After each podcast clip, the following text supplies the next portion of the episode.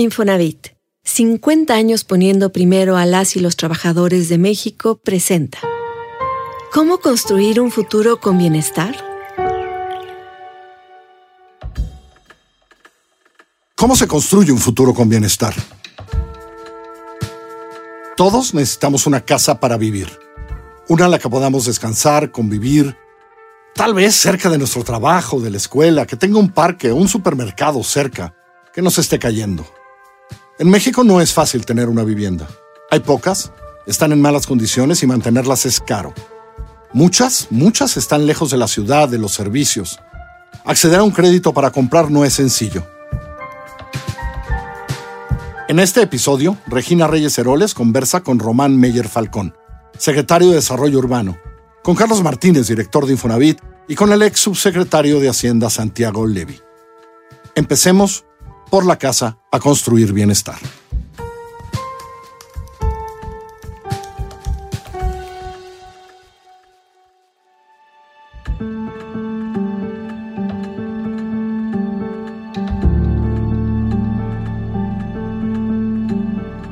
Desde que empezó el confinamiento por la pandemia, mi casa es el lugar que me da contención. El confinamiento nos hizo regresar a un espacio que para algunos solo cubría necesidades básicas como dormir o comer. Pero de un día a otro, esa casa se transformó en hogar, escuela y oficina, todo al mismo tiempo. En México hay una liga entre tener ladrillos y seguridad patrimonial. Tener una vivienda propia da tranquilidad.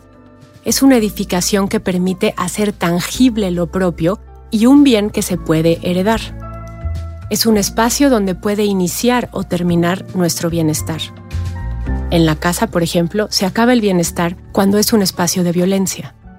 En México, durante la pandemia y el confinamiento, 2 de cada 3 mujeres vivieron algún tipo de violencia, según la ONU.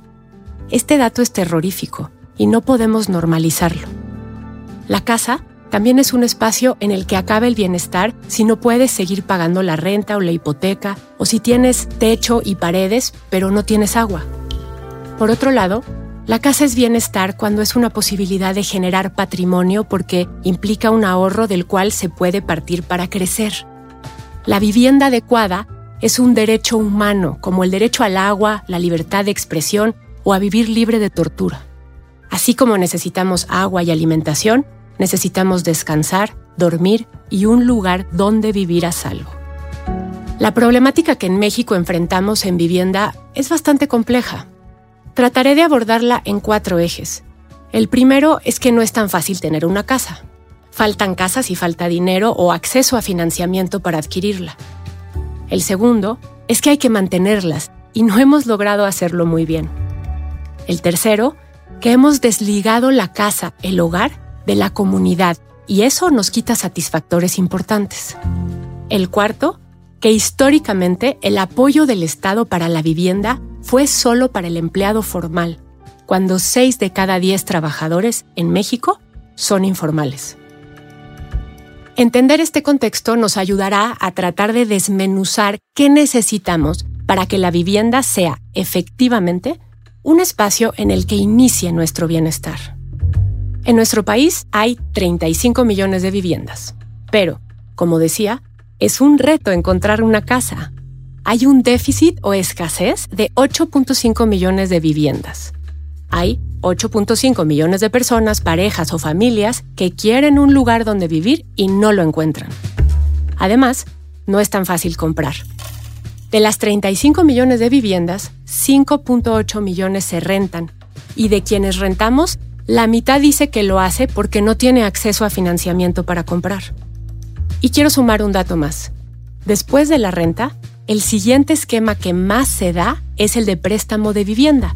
Es decir, de esas 35 millones de viviendas particulares en México, 14%, es decir, unas 4.9 millones de casas, son prestadas por familiares, amistades o el lugar en el que trabajamos.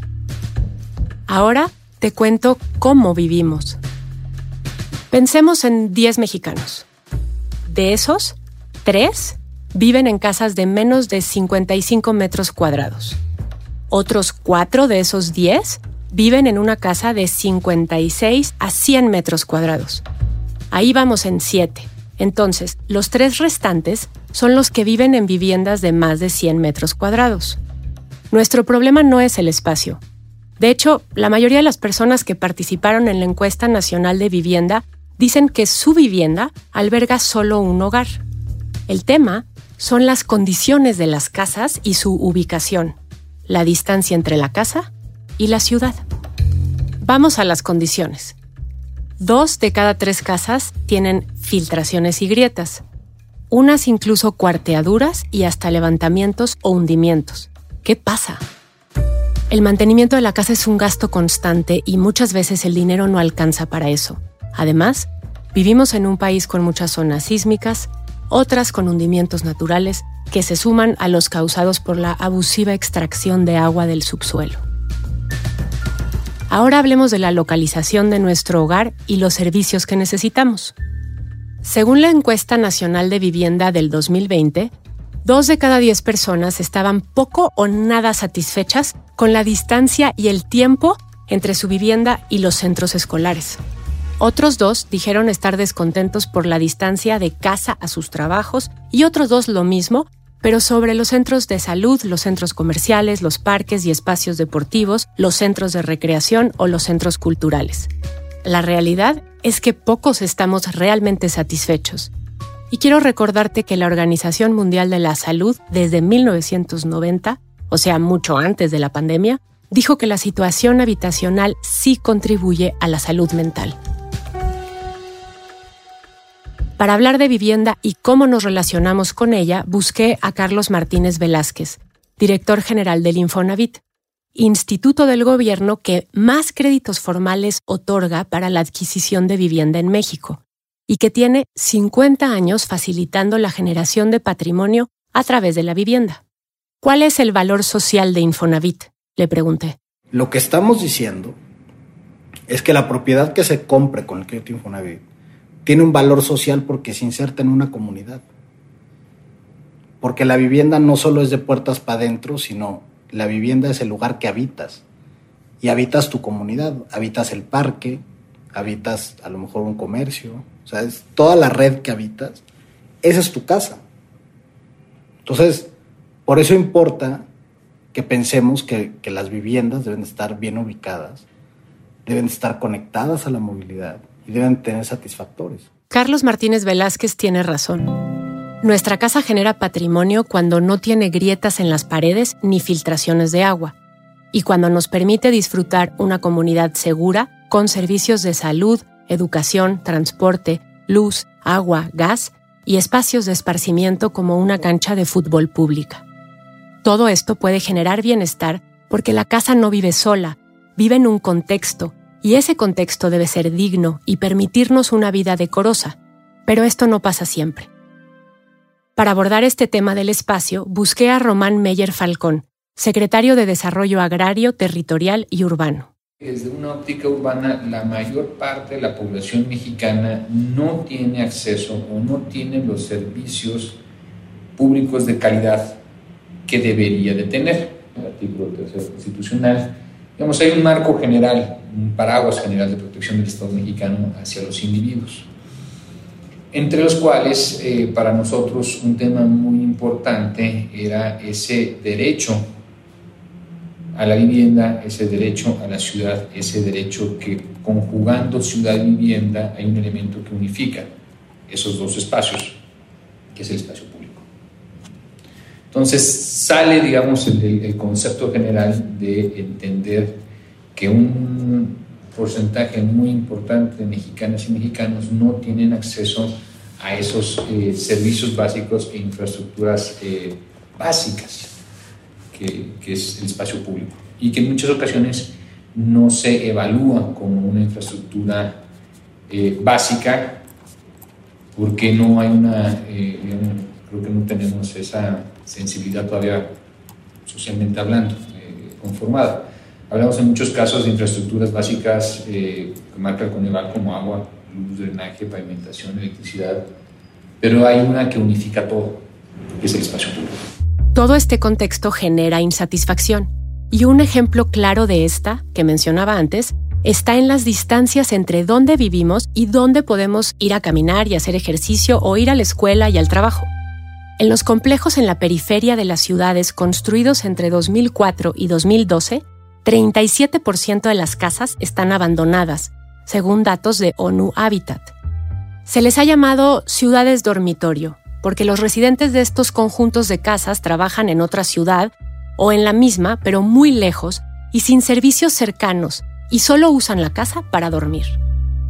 Para Martínez Velázquez, el director de Infonavit, este es uno de los mayores errores en la concepción de vivienda en México. Lo que hicieron fue desconectar la vivienda de la ciudad. Nada más que a veces, no se dan cuenta cómo no son congruentes, no son verdaderos demócratas, si se quiere ver así. Porque quienes impulsaron esto utilizaron todos los mecanismos del mercado para plantear una idea profundamente autoritaria de cómo debía de vivir la gente y cómo debían de configurarse las ciudades. La vivienda y la ciudad generan identidad. Una persona en la Ciudad de México tiene ciertos referentes sociales y culturales, y estos son diferentes a los de alguien que vive en Mérida o Ciudad Juárez. Nos relacionamos con el mundo desde ese lugar en el que vivimos. Por lo tanto, los modelos impuestos y autoritarios, como los de las ciudades dormitorio, rompen la sociedad. Esto me dijo Carlos Martínez Velázquez. Que las viviendas abandonadas es una cicatriz en el territorio de una política fallida, porque rompiste el territorio, desagregaste la ciudad y rompiste identitariamente a una comunidad. La ciudad sucede, porque la ciudad y la vivienda son interacciones humanas. Y por eso, en esas comunidades dormitorio, acabaron los frentes de casa convertidos en la tiendita, en la fonda, en espacios de recreación, porque sucede. Lo que tienes que hacer son espacios flexibles donde permitas que esa interacción humana genere innovación, riqueza, etc. Y eso lo puedes hacer si permites la pluralidad, si incorporas a la gente a comunidades y si le das la oportunidad de ellos tomar el control de la comunidad. El Infonavit propone que la ciudad signifique interacción, innovación e intercambio, y lo hace por medio de polígonos en donde se deben incorporar todos los servicios para tener satisfactores, convivencia y comunidad. Para Carlos Martínez Velázquez, los modelos de vivienda son decisiones políticas y su propuesta es que se viva con libertad y siendo protagonistas del espacio y la comunidad. Entonces nosotros lo que estamos haciendo es revalorizar la relación con la propiedad, al decir, lo que compres con el ahorro de la seguridad social tiene un valor no solo en los ladrillos, sino tiene un valor porque se ubica y se inserta en una comunidad. Y eso le da un valor mucho más grande a la propiedad. La comunidad y el espacio público son generadores de bienestar alrededor de nuestro hogar. Román Meyer coincide con Carlos Martínez en que la vivienda es un pilar del bienestar y la visión que el Estado tenga sobre vivienda define el país que podamos tener. Creo que la vivienda, en términos sociales, es el pilar de la sociedad contemporánea y es el pilar de la sociedad en su conjunto. La vivienda es parte del ADN del ser humano, de la evolución del ser humano. Pasar de ser nómadas a ser, ya vivir ya no como nómadas, sino tener una evolución de la sociedad. La vivienda es parte de la evolución genética del ser humano. La base de la evolución social, la vivienda. La sociedad se puede medir, las sociedades se pueden medir en relación a sus políticas de vivienda. No hay mejor factor de medición que la política de un país en materia de vivienda. Los datos que comentaba al inicio deben cambiar. Necesitamos acceso a vivienda, pero no solo esto. El Infonavit, te decía, es el instituto que más crédito formal da para que compremos vivienda, pero solo da créditos a 3 de cada 10 compradores. De los otros 7 que compran, 6 utilizan recursos propios o un préstamo informal. Piden dinero a familiares y amigos o a prestamistas que cobran intereses altísimos, además de que ofrecen esquemas muy poco transparentes y en algunos casos hasta fraudulentos. El comprador restante, 1 de cada 10, pide un crédito a una institución privada, un banco. Con todo y que solo 1 de cada 10 piden un crédito a un banco, en 2021 la banca tuvo un año muy bueno y otorgó 153,000 créditos hipotecarios, 24% más que en 2020. Esto en parte se debe a que muchos pospusieron la compra de su casa en 2020 por la pandemia y se animaron en el 2021. En el caso del Infonavit, recordemos que para obtener un crédito tenemos que ser empleados formales, porque es parte de la seguridad social. Cada trabajador formal tiene una subcuenta de vivienda, una especie de ahorro para la vivienda donde el patrón aporta 5% del sueldo mensual del trabajador. Con el tiempo, el trabajador puede utilizar este ahorro para la compra de una vivienda y además obtener un financiamiento. Como sabemos, en México hay mucha informalidad y esta es una de las razones por las que 6 de 10 no usamos financiamiento de un banco o el Infonavit para nuestra casa. De informalidad y seguridad social platiqué con el director del Infonavit. Hay discusiones, digamos, amplias sobre el papel de la seguridad social. Efectivamente, yo creo que el Estado mexicano se concibió como un Estado de bienestar. Y este Estado de bienestar partía de darle a la clase trabajadora o al grueso de la población darle pensión, salud y vivienda. Esa es la base del Estado de bienestar mexicano. Conforme fue pasando el tiempo y se fueron haciendo arreglos políticos y económicos, pues tienes una minoría de la clase trabajadora con estas protecciones de la seguridad social y una mayoría de la población económicamente activa que no tiene estas protecciones. Para Carlos Martínez Velázquez, reconfigurar este contexto era políticamente inviable y operativamente complicado. Y por eso, por años, hemos discutido cómo integrar a más personas a la formalidad sin realmente lograrlo. Además, como ya escuchamos en el episodio 3 de esta serie, nuestro mercado laboral optó por no integrar a la fuerza laboral a la formalidad. La informalidad, entonces, es un resultado, y eso fue lo que me dijo Santiago Levy, un economista que se dedica principalmente a las políticas económicas y sociales para aliviar la pobreza, ex subsecretario de Hacienda y arquitecto principal del programa Progresa Oportunidades. La informalidad es el resultado de que millones de mexicanos y millones de empresas y millones de trabajadores han decidido tomar ciertas decisiones de operar de cierta manera. Y esto tiene que ver con, en parte, el diseño mismo de la seguridad social, en parte el diseño fiscal y en parte otros temas de derechos de propiedad, etcétera, etcétera. La informalidad es el reflejo del problema, no es el problema.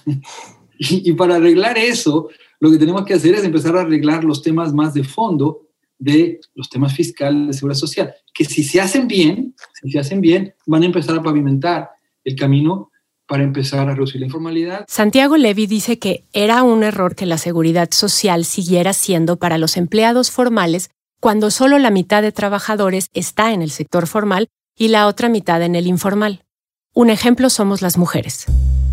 Muchas dejamos de trabajar un tiempo para tener hijos o cuidar a nuestros adultos mayores y dejamos de tener cobertura de salud, apoyo para vivienda y ahorro para el retiro. De hecho, si tenemos un crédito del Infonavit y tenemos que dejar de trabajar, tendríamos que pagar la mensualidad del crédito más la aportación que en otro momento hubiera hecho el patrón. Sin trabajo y con un pago mensual más alto, las cosas se complican. El Infonavit está actualizándose en la manera en la que le es posible. En el último año hemos visto cómo los productos financieros del instituto se alinean más a la realidad laboral de los empleados. Consideran, por ejemplo, la intermitencia entre empleos y piden menos bimestres continuos cotizando para solicitar un crédito. Otro ejemplo de esta actualización es que ahora, aquellos que tienen un saldo en su subcuenta de vivienda pero ya no cotizan en el Infonavit, pueden usar esos recursos para comprar una casa. Pensar en las casas abandonadas, en que no hay suficientes para los que somos y que además vino la pandemia y perdimos empleos o se redujeron los ingresos, no me llevaba al bienestar. Seguía con muchas preguntas. ¿Cómo te aseguras de que la vivienda genere bienestar?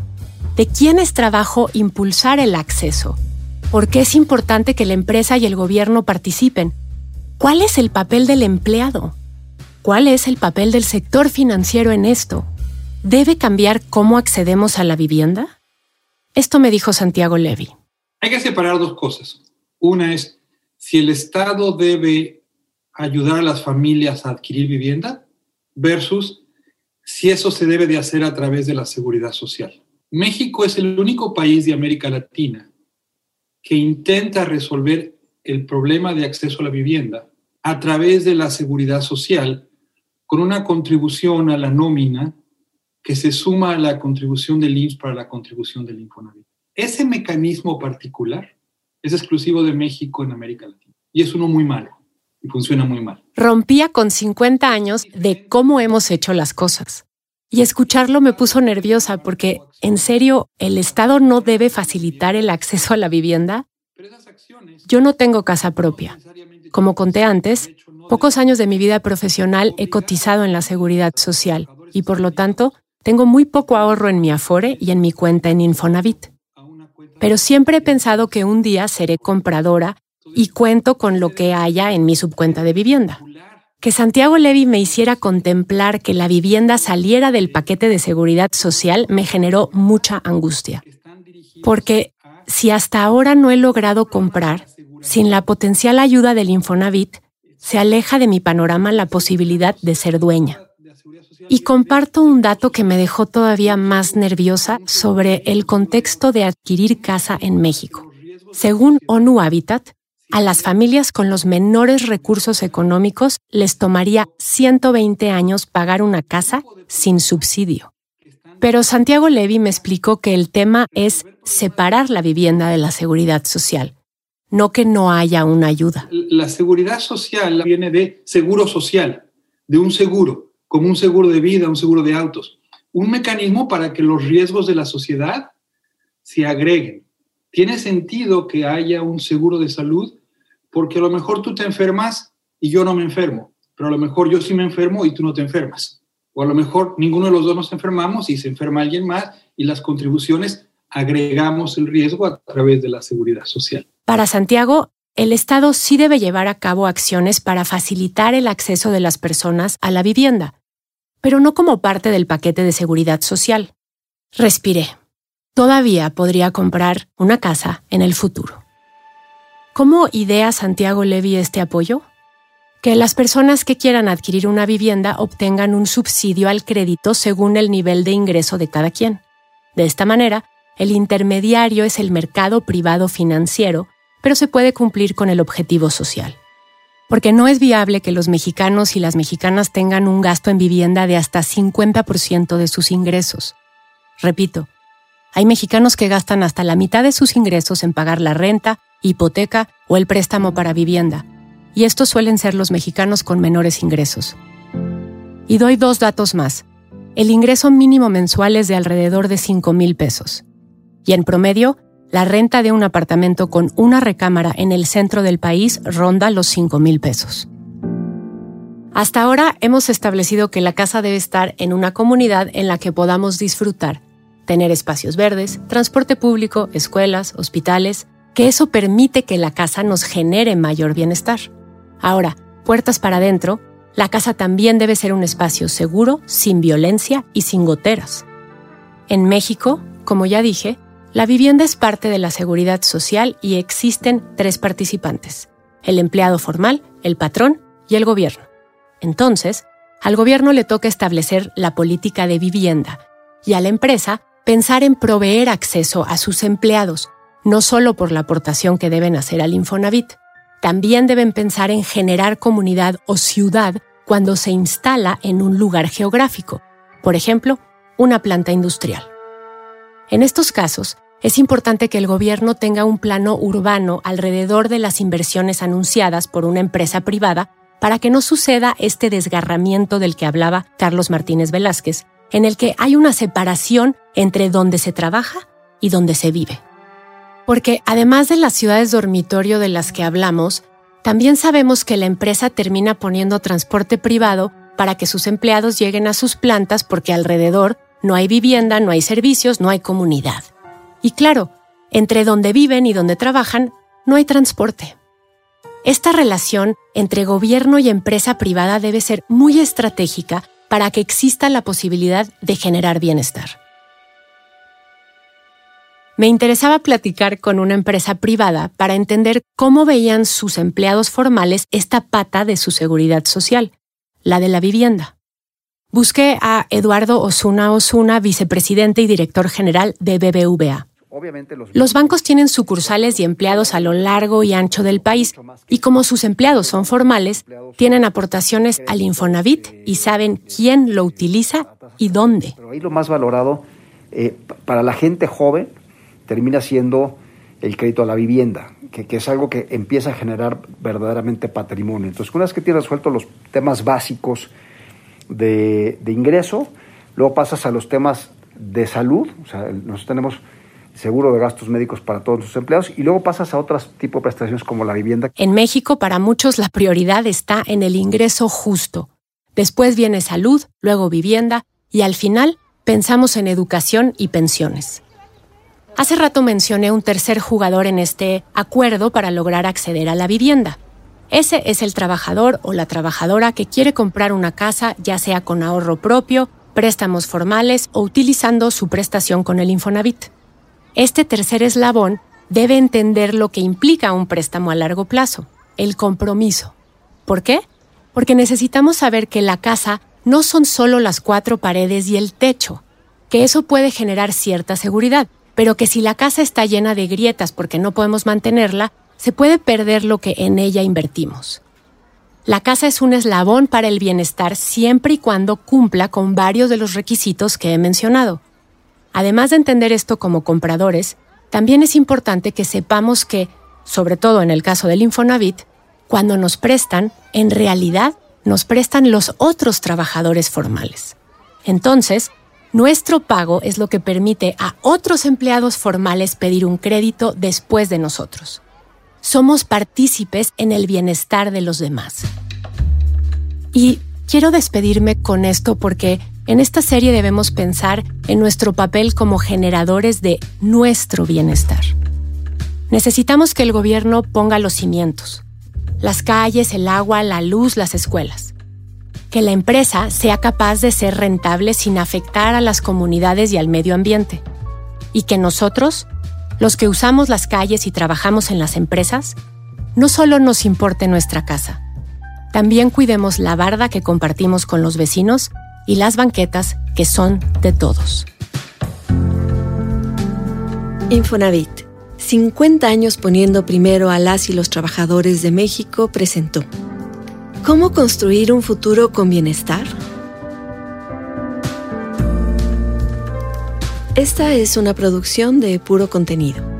La investigación, guión y narración las hizo Regina Reyes Heroles. Dirección editorial y edición de guión, Galia García Palafox. La asistente editorial es Lorena Sosa. Asistente de producción, Wendy Solís. Dirección de voz y producción, por Giselle Ibarra. Diseño sonoro y edición, de Hugo Santos Quevedo. Y música original, de Santiago Mijares.